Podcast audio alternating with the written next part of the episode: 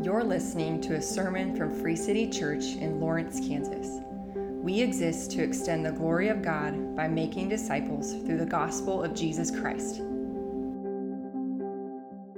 Psalm 79. O God, the nations have come into your inheritance. They have defiled your holy temple. They have laid Jerusalem in ruins. They have given the bodies of your servants to the birds of the heavens for food the flesh of your faithful to the beasts of the earth. They have poured out their blood like water all around Jerusalem, and there was no one to bury them. We have become a taunt to our neighbors, mocked and derided by those around us. How long, O Lord? Will you be angry forever? Will your jealousy burn like fire? Pour out your anger on the nations that do not know you and on the kingdoms that do not call upon your name, for they have devoured Jacob and laid waste his habitation. Do not remember against us our former iniquities. Let your compassion come speedily to meet us, for we are brought very low. Help us, O God of our salvation. For the glory of your name, deliver us and atone for our sins for your name's sake. Why should the nations say, Where is their God? Let the avenging of the outpoured blood of your servants be known among the nations before our eyes. Let the groans of the prisoners come before you according to your great power. Preserve them, those doomed to die. Return sevenfold into the lap of our neighbors the taunts with which they have taunted you, O Lord. But we, your people, the sheep of your pasture, will give thanks to you forever. From generation to generation, we will recount your praise. This is the word of the Lord. Please pray with me. Lord, we're so thankful um, to have Central Middle School as a place to worship you. God, we don't take for granted that in many countries and areas of the world we cannot um, freely proclaim, your name. And so, God, we ask that you would protect this building. We ask that you would protect all the people that um, give us the ability to meet here each week. God, even just as the staff and as the teachers and as um, the students are preparing their hearts. Uh, to start school again. Uh, it feels like we were just sending them off into summer, and I'm sure tomorrow it's going to feel like winter break is already here. And so, God, would you just protect them? Would you give them strength, Lord? Just the pressures of um, junior high, Lord, of being in um, just the education system. It's so great. Um, but Lord, we know that this is your work. Lord, we know that there is no mistake where you have placed us or placed us. And so, God, um, protect them into the year. We can't wait just to hear things that yeah, you're doing and how you're moving. God, I pray even just as we have the ability to come across um, folks who are in this uh, church and school each week, God, just that we would have the chance to introduce ourselves and invite them in. Um, and Lord, just praying for the text this morning, God, uh, we are just a people in this room. We are all over the map where we're at. Some of us uh, are stepping into church for the first time, God. Have been coming consistently and are in a really sweet season. But Lord, the um, scriptures do something really beautiful where no matter where we're at, um, they meet us there. And so, God, just feel desperate for us today. Um, Lord, when we just get to hear uh, Psalm 79 proclaimed over us, would we not um, be quick to just think that that was for those people in a, in a different time, in an earlier time? But God, would you just really, really intimately um, meet us where we're at, and maybe for the first time, or God, maybe even just first time in a lot of years, uh, of us can just be honest about where our hearts are. Man, God, just where you've let us down. Lord, in the ways that we feel so desperate. It's just such a psalm of desperation and plea. Um, and we're so thankful how disheartened we would be um, if we didn't have different scriptures that just ask the same questions we do, like, How long, O Lord?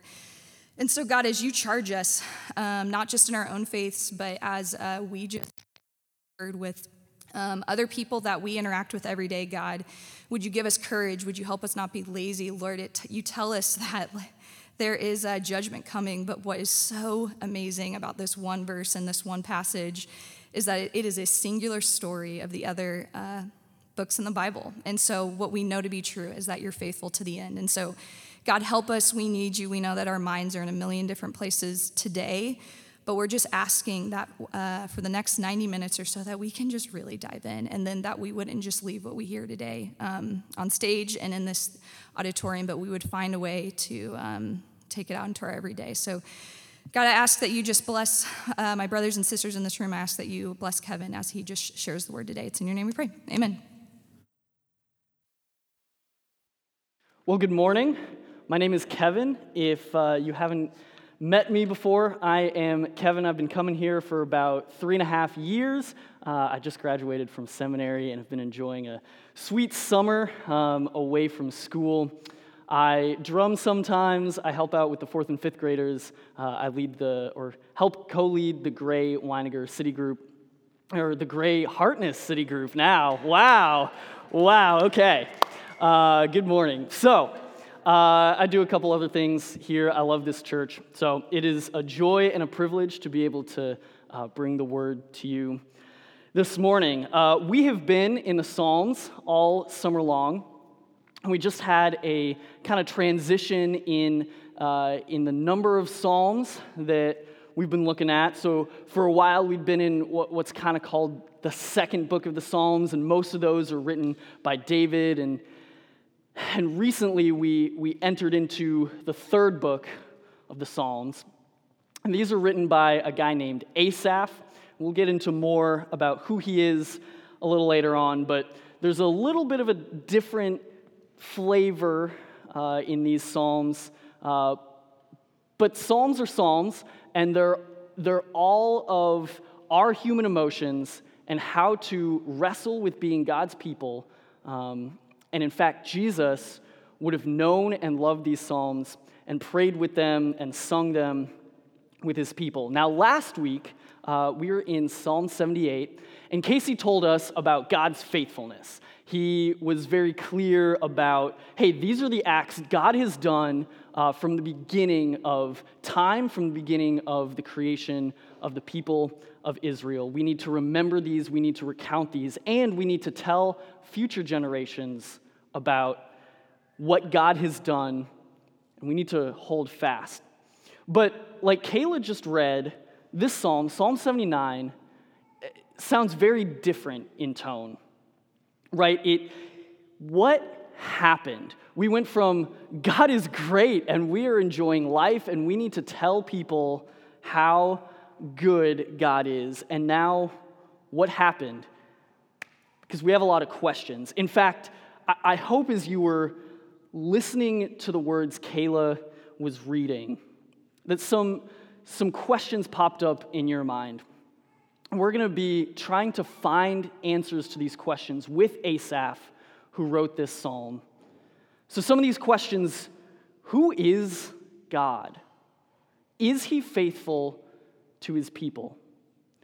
And where is he when circumstances are overwhelming? And then how should we respond when tragedy strikes? And so, as we go through this text, we're going to see that Asaph has the answers, but we're going to wait to see how he concludes and finds these answers until the end. So, stick with me. We're going to see that he has three sections in his text. Verses 1 through 4, he's going to describe the circumstances he sees around him. Verses 5 through 12, we're going to explore covenant. And then in verse 13, we're going to land with confidence. So pray with me, and then we'll get started. Father, I'm reminded um, of how much I need you and how much uh, this people needs you, how much your people through the ages have need you, needed you. Uh, it is an amazing thing that you have spoken to us and called us to continue uh, your revelation to people. So, Father, would you speak through me um, what we need to hear? Would you help us believe and see Jesus? And pray this in his name and for his sake. Amen. Okay, so the first four verses, we're going to see the circumstances around Asaph that have caused him to turn to God in this. And we're going to see devastating death and destruction that have infiltrated God's inheritance. So just listen to these words that I say for a second, uh, and then we'll look at them more deeply. So just listen. Oh God, the nations have come into your inheritance. They have defiled your holy temple. They have laid Jerusalem in ruins. They've given the bodies of your servants to the birds of the heavens for food, the flesh of your faithful to the beasts of the earth. They've poured out their blood like water all around Jerusalem, and there was no one to bury them. We've become a taunt to our neighbors, mocked and derided by those around us.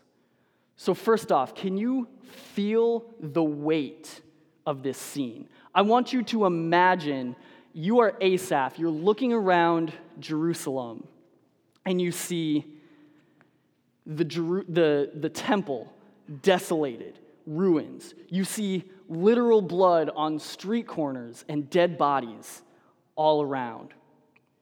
There's the stench of death around you. And it's not a pretty picture. So, how do we respond to this? And so, we're going to look at Asaph and his thoughts on how he was able to bring what he sees to God. So look back at verse 1 with me. He says, "O God, the nations have come into your inheritance. They have defiled your holy temple. They've laid Jerusalem in ruins."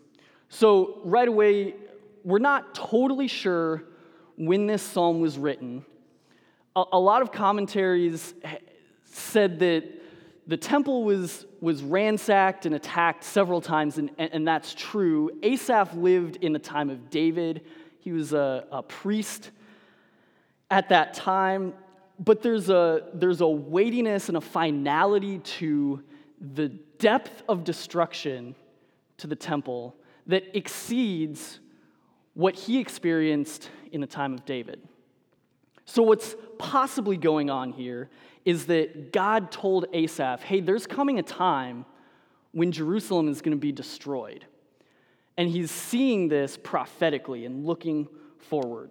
Now, we're not, we're not sure, but what is certain is that the scene being described is completely devastating.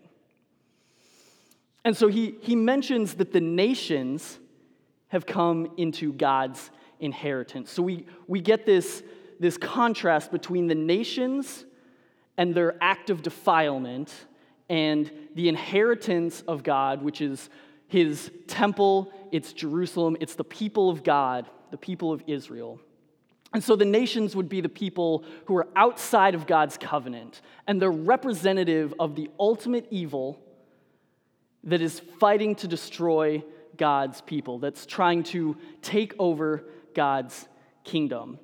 And over the course of Israel's history, these nations would come in as God's instrument to say, hey, you've been sinning, you need to repent. And they would do horrible things like killing people and entering into the temple. But then we get this other set of people, and we have the inheritance of God we have his holy temple. We have Jerusalem. Jerusalem is the city that God has placed his name upon. It is holy. And in his temple is the, the Holy of Holies where the Ark of the Covenant rests. And that's where God's physical presence is the, the Shekinah glory, the, the cloud of God's presence. And that's where the priests would go into once a year to offer offerings for atonement. So you have this distinction of, hey, here, here are good things, good holy things that are being destroyed by people. So, what do we do with this? And, and maybe it would help to think about a modern example. Uh, I'm a Broncos fan, and so I grew up in Denver. There were some really good years a while back, but recently the Chiefs have been um, not, not, it's not been enjoyable as a Broncos fan. And so I think back clearly several years ago, Patrick Mahomes is one of his first years. He comes into Denver. Denver's playing well. I think they're going to win. It's awesome. But then there's this fourth down play, and Mahomes throws it with his left hand, and they get a first down, and the Chiefs go on to win. And so the, the hurt and the shock of the Chiefs coming into the Broncos' home stadium and having victory ripped out of their hands was intense. But it doesn't quite get to what is happening here in Jerusalem. So maybe let's think about hey, I've lived in Lawrence now for close to 10 years. I love this city. I love this part of the country. I love the people here. So, what would happen if an invasion came here to Lawrence and devastated? And now we're getting closer and closer to what Asaph is feeling. So, if Lawrence got destroyed, how would that feel?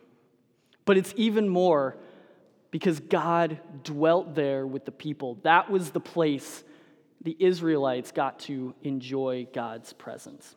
So we, we continue with what Asaph has said, and he says, They have given the bodies of your servants to the birds of the heavens for food, the flesh of your faithful to the beasts of the earth.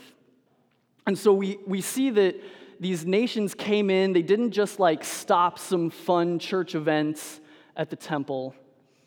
It's more than that. They killed people. There was violence and war and death. And not just local death, but the very created order is now reversed. He says, The birds of the heaven are eating the flesh of the people. So, so God gave animals, birds, to humanity for food. But now that's reversed. And humans are being eaten as food. Asaph gets more graphic. They've poured out their blood like water all around Jerusalem, and there was no one to bury them. And so he, he compares it to water to, to highlight that there is an abundance of blood all around the city. This is a graphic, painful picture, but it's also a religious language.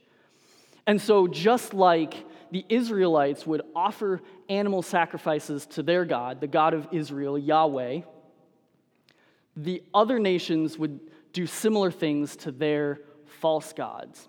And so, in military conquest, they would offer up the blood of their victims to their gods.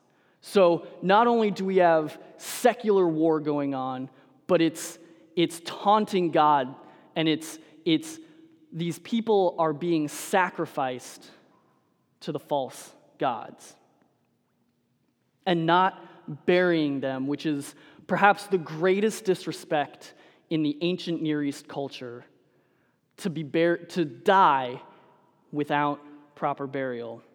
For a, for a biblical example, if you're familiar with the story of Jezebel, she, uh, she was cursed and condemned by God and said, You will not be buried as the ultimate example of evil in that time. But, but Asaph's not done. He says, We have become a taunt to our neighbors, mocked and derided by those around us.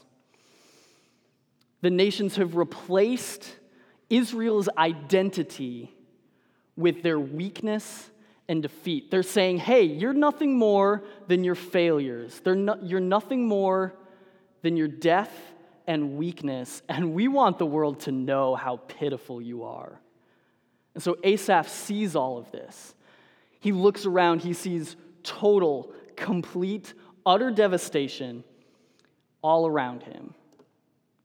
Does God not see? Does he not care? Is he unable to stop? So he's looking up at God and saying, Do something, Lord. Do something. Do you not see what's going on. And so we do live in Lawrence. We haven't experienced war penetrating into the very land we live in. So we can't quite understand the depth of his pain. But I'm sure we all have had personal tragedy. M- maybe it's a miscarriage, maybe it's a broken relationship in our families that's left us broken and unsure what to do. And so we ask with Asaph, how do we respond to this? Where are you in this, God? Lord, do something. And that's what Asaph is saying. So let me tell you a story uh, from high school days. I played football. Uh, I was even skinnier then than I am now, if you can picture that. I was about 100 pounds soaking wet, a couple inches shorter. So at 14 years old, I have been working out with the football team, trying to, trying to get big.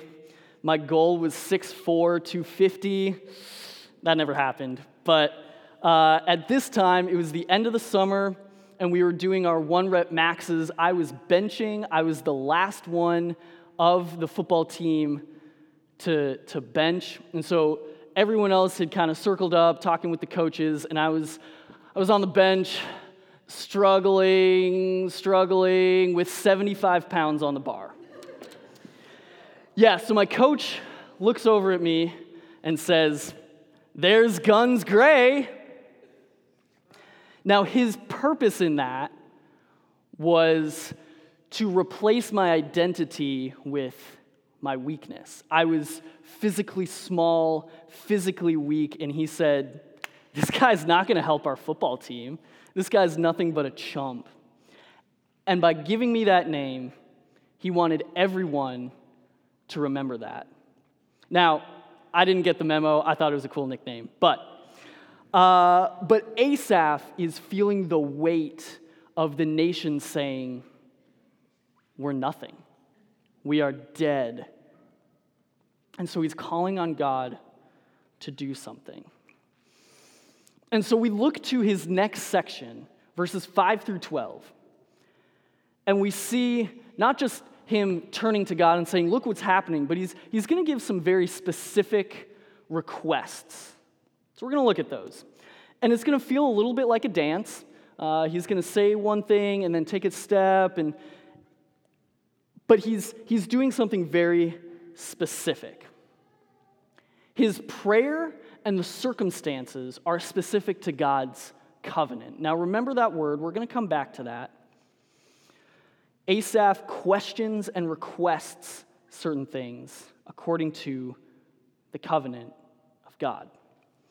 He says, How long, O Lord, will you be angry forever? Will your jealousy burn like fire? Now, I'm sure we all have had experiences where we cry out, How long? It's a cry of agony.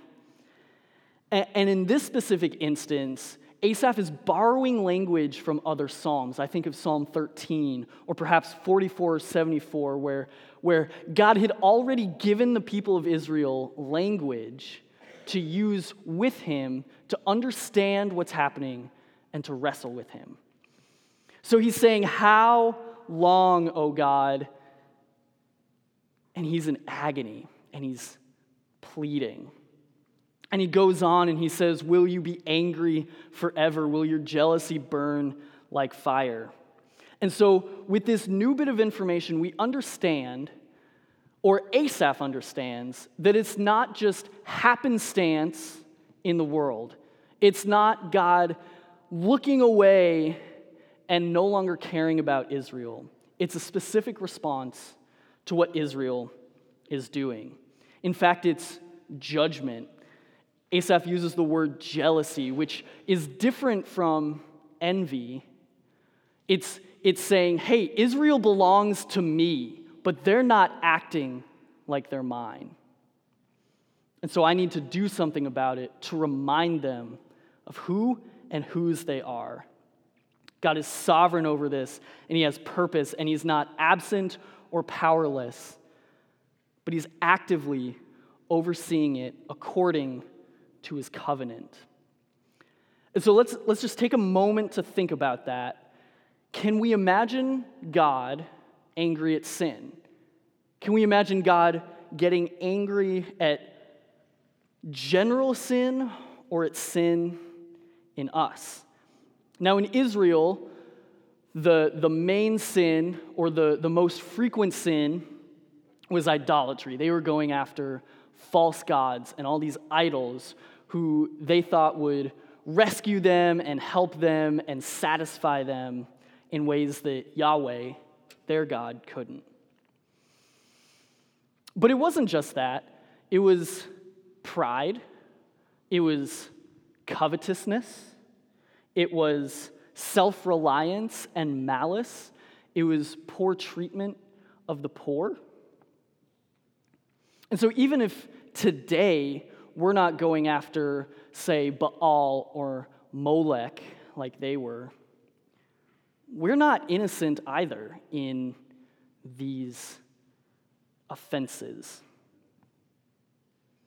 Now, we also need to look at the other side and say, hey, we, we do experience pain and suffering in our lives, and not all of it is a direct result of a specific sin we've committed. So, there are probably some of you out there who are going through a really rough season, and I'm sorry that that's happening. And look, there are a lot of things going on. We live in a broken world where people sin against us and where the just general reality of a fallen world affects us, affects all of God's people. So if that's where you are today, man, my heart goes out for you. That's not what's happening with Israel, though. They are sinning against God's covenant and receiving God's specific retribution according to the covenant. Now, Asaph recognizes this, and he also recognizes that the nations deserve judgment as well. And so that's where he goes next. He's saying, Will you be angry like fire? Hey, look at the nations. He says, Pour out your anger on the nations that do not know you, and on the kingdoms that do not call upon your name. Now, I would expect him to say, Lord, forgive us. And he'll, he'll do that. But first, I think it's interesting that he asks for judgment on the nations before repenting. So the question is is Asaph wrong for doing that? And the answer is no.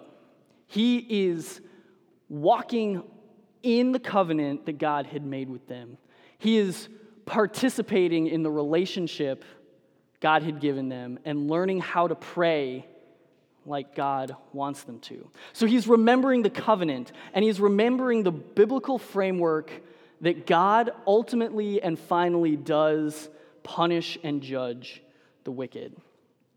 Now, I think this is a helpful time for us to define what a covenant is. I've used that word a lot.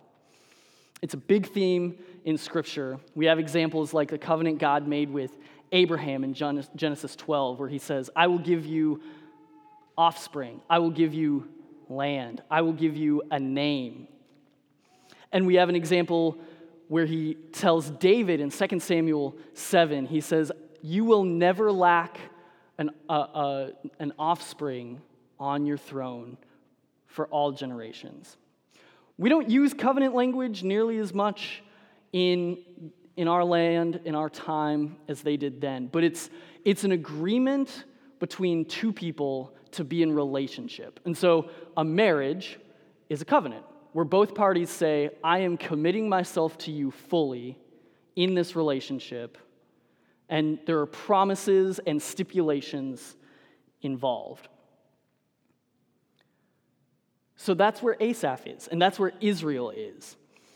God had called Israel out of Egypt by grace and then brought them to Sinai and said, Here's what it looks like to live in relationship with me. Now, the nations weren't under this covenant. God specifically chose Israel to be in this covenant. And so Asaph is recognizing this and saying, look, we, we deserve judgment, but so do they. You've promised to be faithful to us and gracious to us, but you haven't, you haven't done that same thing to them. What's, what's happening? Are you, are you who you say you are? So Asaph is appealing to God's character and his decrees by asking for judgment against the wicked nations. Is he wrong? No. Because the Bible says that the wages of sin is death. Asaph understands that for Israel and for the nations. And he, he specifies exactly why he says they deserve this judgment. He says, For they have devoured Jacob and laid waste his habitation. So he's saying, God, look what they're doing. I know you're sovereign over it, but, but look what they're doing. You need to act according to your covenant. And in Asaph, for Asaph, he's, he's thinking about hey, what, what is the greatest need we have as humans? And that's what he gets to in the next verse. He says, Do not remember against us our former iniquities.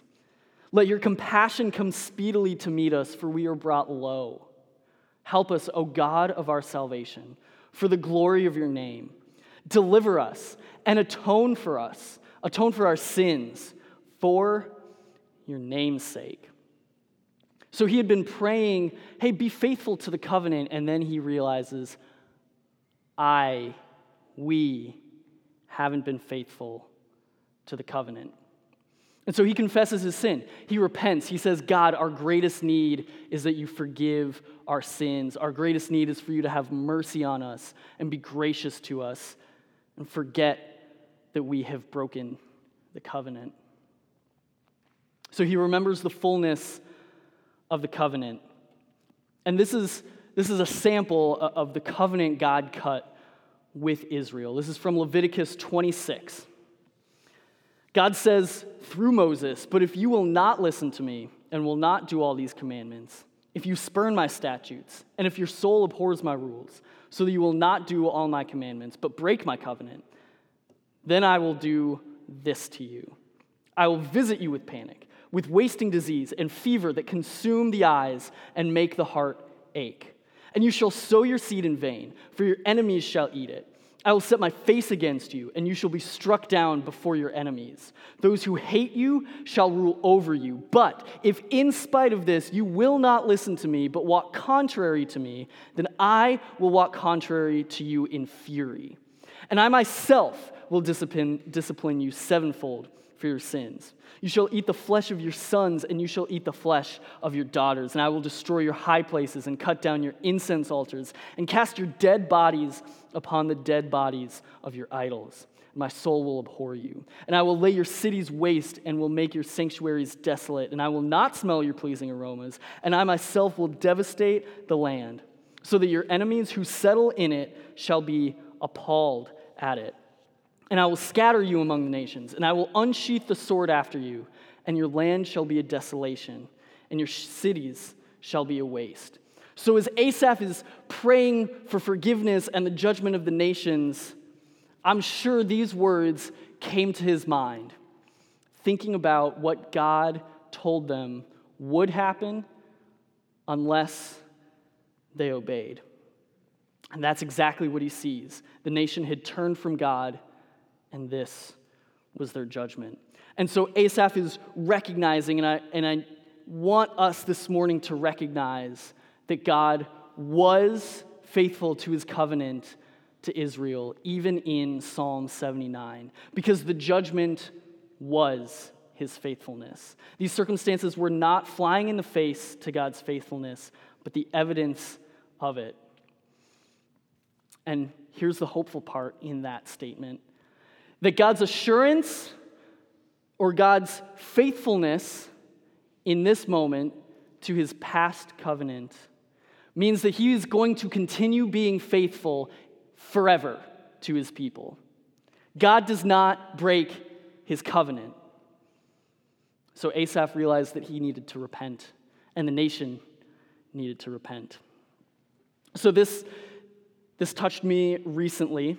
Um, I have started dating someone, uh, if you didn't know that. Uh, and so, learning about, there it is, uh, learning about what it's like to be in a relationship uh, is, it's intense. There's a lot of learning in it. And so, I moved recently, the last few weeks, and Katie, uh, my girlfriend, helped me here. And I remember as we were moving some of my furniture and trying in the heat, and we were tired and thirsty, and there was frustration because if you've ever moved, y- you get it. And so I just remember being really frustrated at Katie several times. And then I took a step back and I said, I'm the problem. I'm the one who's spoken harshly to Katie. I'm the one who's not been treating her the way I should. I'm the one who needs to confess my sin to her and to God. I'm the one who needs to repent. So, this is what Asaph is doing. He's saying, I'm the problem. I'm the one who needs to repent. And so he does. Forgive us, Lord, is what he says. So then he continues and says, Why should the nations say, Where is their God?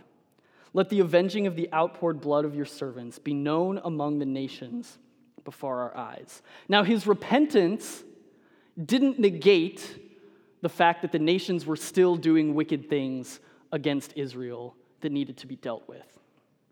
So he turns back and saying, God, do something. The fancy theological term is imprecation. He's saying there's a problem here. He is imprecating and saying, God, set justice in your land.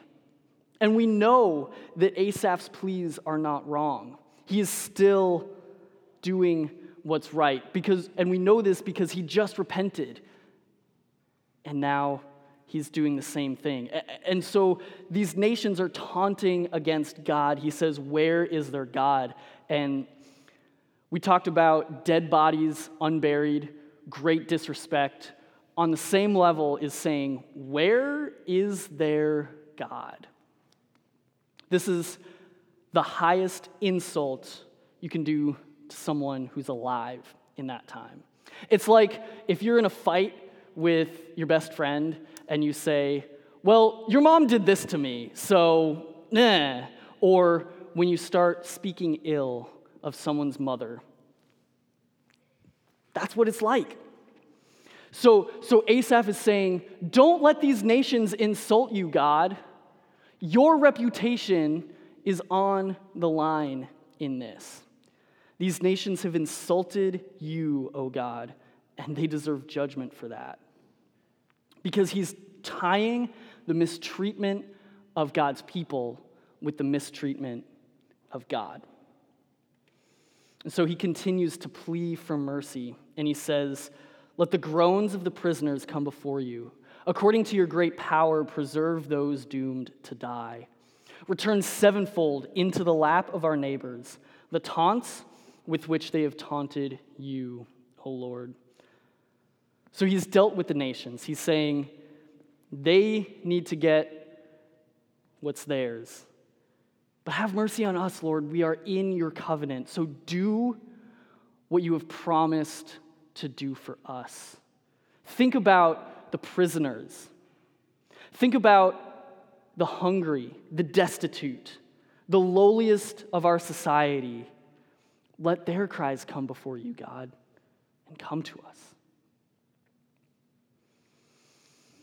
And so we need to hear today that all of this stuff I've just been talking about, all of this covenantal reality that God had made to Israel, it's not just true about Israel two, three, four thousand years ago. This was written for our instruction, Paul says. And here's some amazing news God was faithful to his covenant. Earlier, I, I read some of Leviticus, so I'm going to keep reading that. After God had given these covenant curses, he said, But if they confess their iniquity, the iniquity of their fathers in their treachery that they committed against me, and also in walking contrary to me, so that I walked contrary to them and brought them into the land of their enemies. If then their uncircumcised heart is humbled and they make amends for their iniquity, then I will remember my covenant with Jacob, and I will remember my covenant with Isaac, and my covenant with Abraham, and I will remember the land. Yet for all that, when they are in the land of their enemies, I will not spurn them, neither will I abhor them, so as to destroy them utterly and break my covenant with them. For I am the Lord their God. But I will, for their sake, remember the covenant with their forefathers, whom I brought out of the land of Egypt in the sight of the nations, that I might be their God. I am the Lord. So Asaph is saying, Hey, remember your covenant. We confessed our sin. Deal with us according to your promises. And that's the offer for us this morning, too. Like I said, this is not a distant promise. God does not change, He is a covenantal God through and through. And in the person of Jesus, God cut a covenant for all generations. This is what Jeremiah prophesied about this new covenant. He says, Behold, the days are coming, declares the Lord, when I will make a new covenant with the house of Israel and the house of Judah, not like the covenant that I made with their fathers on the day when I took them by hand to bring them out of the land of Egypt, my covenant that they broke, though I was their husband, declares the Lord. For this is the covenant that I will make with the house of Israel after those days, declares the Lord. I will put my law within them, and I will write it on their hearts, and I will be their God, and they shall be my people. And no longer shall each one teach his neighbor and each his brother, saying, Know the Lord, for they shall all know me, from the least of them to the greatest, declares the Lord. For I will forgive their iniquity, and I will remember their sin no more. So, this is the new covenant that God offered. That God offers all in the person of Jesus. Because when, when Jesus came to earth, fully God, fully human, he fulfilled the old covenant. He took on the fullness of the covenant curses that were destined for Israel and for the nations when he hung on that cross. Before that, he walked not contrary to God, but in adherence to what God commanded. He never strayed from the commandments God gave the Israelites. He was perfectly obedient. He took on the penalty for our sin. And before that, he said, I am cutting a new covenant with you in my blood. And all who look to Jesus, including repentant people like Asaph thousands of years ago and repentant people here today, are welcomed into Jesus' family. And so, this covenantal relationship that Jesus cut is just as true and just as eternal, and God is just as faithful to it as he was those covenants. In fact, this new covenant will bring about the end of wickedness and the life everlasting. He was faithful to that one, God was. And he'll be faithful to that one. So, my plea this morning if you are not in that covenant, friends, I invite you to look to Jesus and enter into covenant relationship with the God of the universe. And if you are in that covenant, then keep participating in that, con- in that covenant. Because if we, are, if we are covenant members, we have a specific way to live. He, God gives us ways to live, to live out participation in the life of this covenant. We've seen some of it from Asaph already. Praying to God, saying, God, this, this is what I'm experiencing, this is, this is what I request pleading with God, saying, God, this is who you are. This is what you've promised. This is what you've said will happen. Bring it to fruition. Participation in the covenant looks like understanding reality according to the way God wants us to. So that means we need to hear God's words. And we're doing that this morning as I'm speaking to you. But it's more than that. We need constantly to be reminded of who God is, what He's done, what he's doing in the Bible. Sometimes it looks like asking God for justice, for the vindication of his name, for the vindication of his people. It always looks like repenting. Asaph modeled that. And so God says, keep doing that. But it also means enjoying God. God is the delight of our souls. And when we are in covenant relationship with Him, we get the fullness of God's attributes for our good. And that is a delight to the soul. So we just, we just saw Asaph wrestling with God's covenant. And he learned that God is faithful to all his covenants. So now in Asaph, kind of stands back. And in verse 13, he says, he, he proclaims his confidence in who God is and what he's doing. And this is what he says, verse 13. But we, your people, the sheep of your pasture, will give thanks to you forever. From generation to generation, we will recount your praise. So, friends, that covenant that God cut for us in Jesus gives us so many reasons to be thankful.